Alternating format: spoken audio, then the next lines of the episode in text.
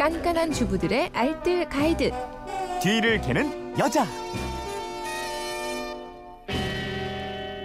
알뜰한 생활 정보가 있습니다. 뒤를 캐는 여자 오늘도 곽지연 리포터와 함께합니다. 어서 오세요. 네, 안녕하세요. 어제는 난방 방식하고 난방 요금에 대해서 알아봤고, 네. 어, 근데 미니로 성상진님이 난방은 약하게 계속 트는 게 좋나요? 아니면 잠깐 잠깐 트는 게 좋나요? 하고 문의하셨는데 오늘은 최대한 효율적으로 난방 트는 노하우 알려주신다고요? 네.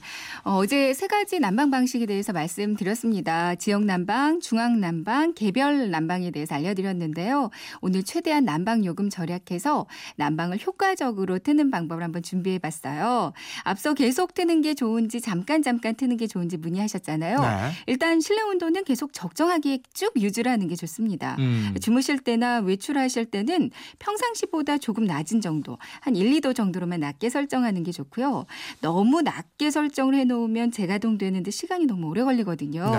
그러니까 지금부터 내년 2월까지 그러니까 동절기에는 온도 조절기의 전원은 절대 끄지 마 시고요. 네. 지역 난방에서는 외출 기능도 가급적 사용하지 않는 게 좋다고 합니다. 음. 한국 지역 난방 공사에 따르면요.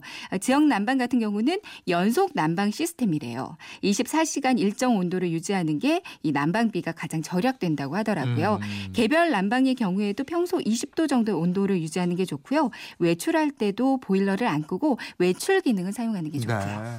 휴대폰 뒷번호 2585님인데 지역 난방인데 어느 해는 난방비가 10에서 20만 원 더 많이 나올 때가 있어요. 트는 방식에 문제가 있는 것 같은데 뭐가 문제인지 모르겠어요 이러셨거든요. 네, 지역 난방인데 갑자기 난방비가 많이 나오는 달이 있을 수가 있어요. 네. 이런 경우일 확률이 높은데요. 일단 온도 올리려면 한 번에 희망 온도에 맞춰 놓는 것보다는 0.5도에서 1도씩, 그러니까 한 단계씩 상향 조정하는 게 좋습니다. 음. 설정 온도와 현재 온도의 편차가 크면 클수록요 아주 많은 난방비가 부과된다고 하더라고요.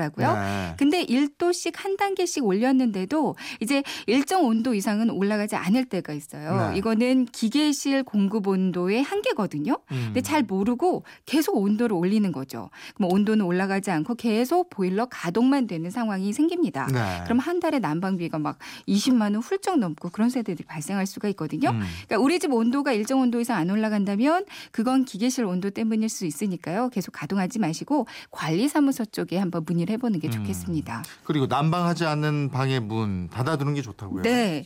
어, 난방이 필요 없는 방은 보일러 밸브도 잠가두는 게 좋아요. 네. 어, 근데 주 차단 밸브는 열려 있고 방 밸브만 잠그면 어차피 실내 난방 유입량은 마찬가지라서 오히려 다른 방이면 온수가 더 들어갈 수 있거든요. 네. 그러니까 밸브 잠근 방이 있다면 그만큼 주 차단 밸브도 적절히 조금은 잠궈 주는 게 좋습니다. 음. 네, 집을 오래 비운다, 한 달 이상 장기간 난방을 안 한다 할 때도요, 주 차단 밸브는 잠그는 게 좋고요. 설정 온도는 15도에서 18도 정도로 설정하는 게 좋다고 음. 그래요.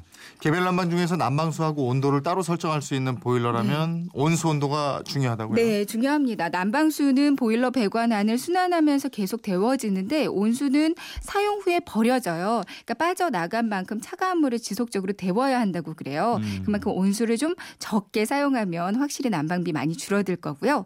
사용 후에 수도꼭지는 냉수 쪽 으로 돌려놓는 습관도 중요할 것 네. 같고요. 온수 온도는 너무 뜨겁지 않게 한 4, 50도 아래로 낮게 사용하는 게 좋겠습니다. 네, 알겠습니다. 지금까지 뒤를 캐는 여자 곽지연 리포터였습니다. 고맙습니다. 네, 고맙습니다.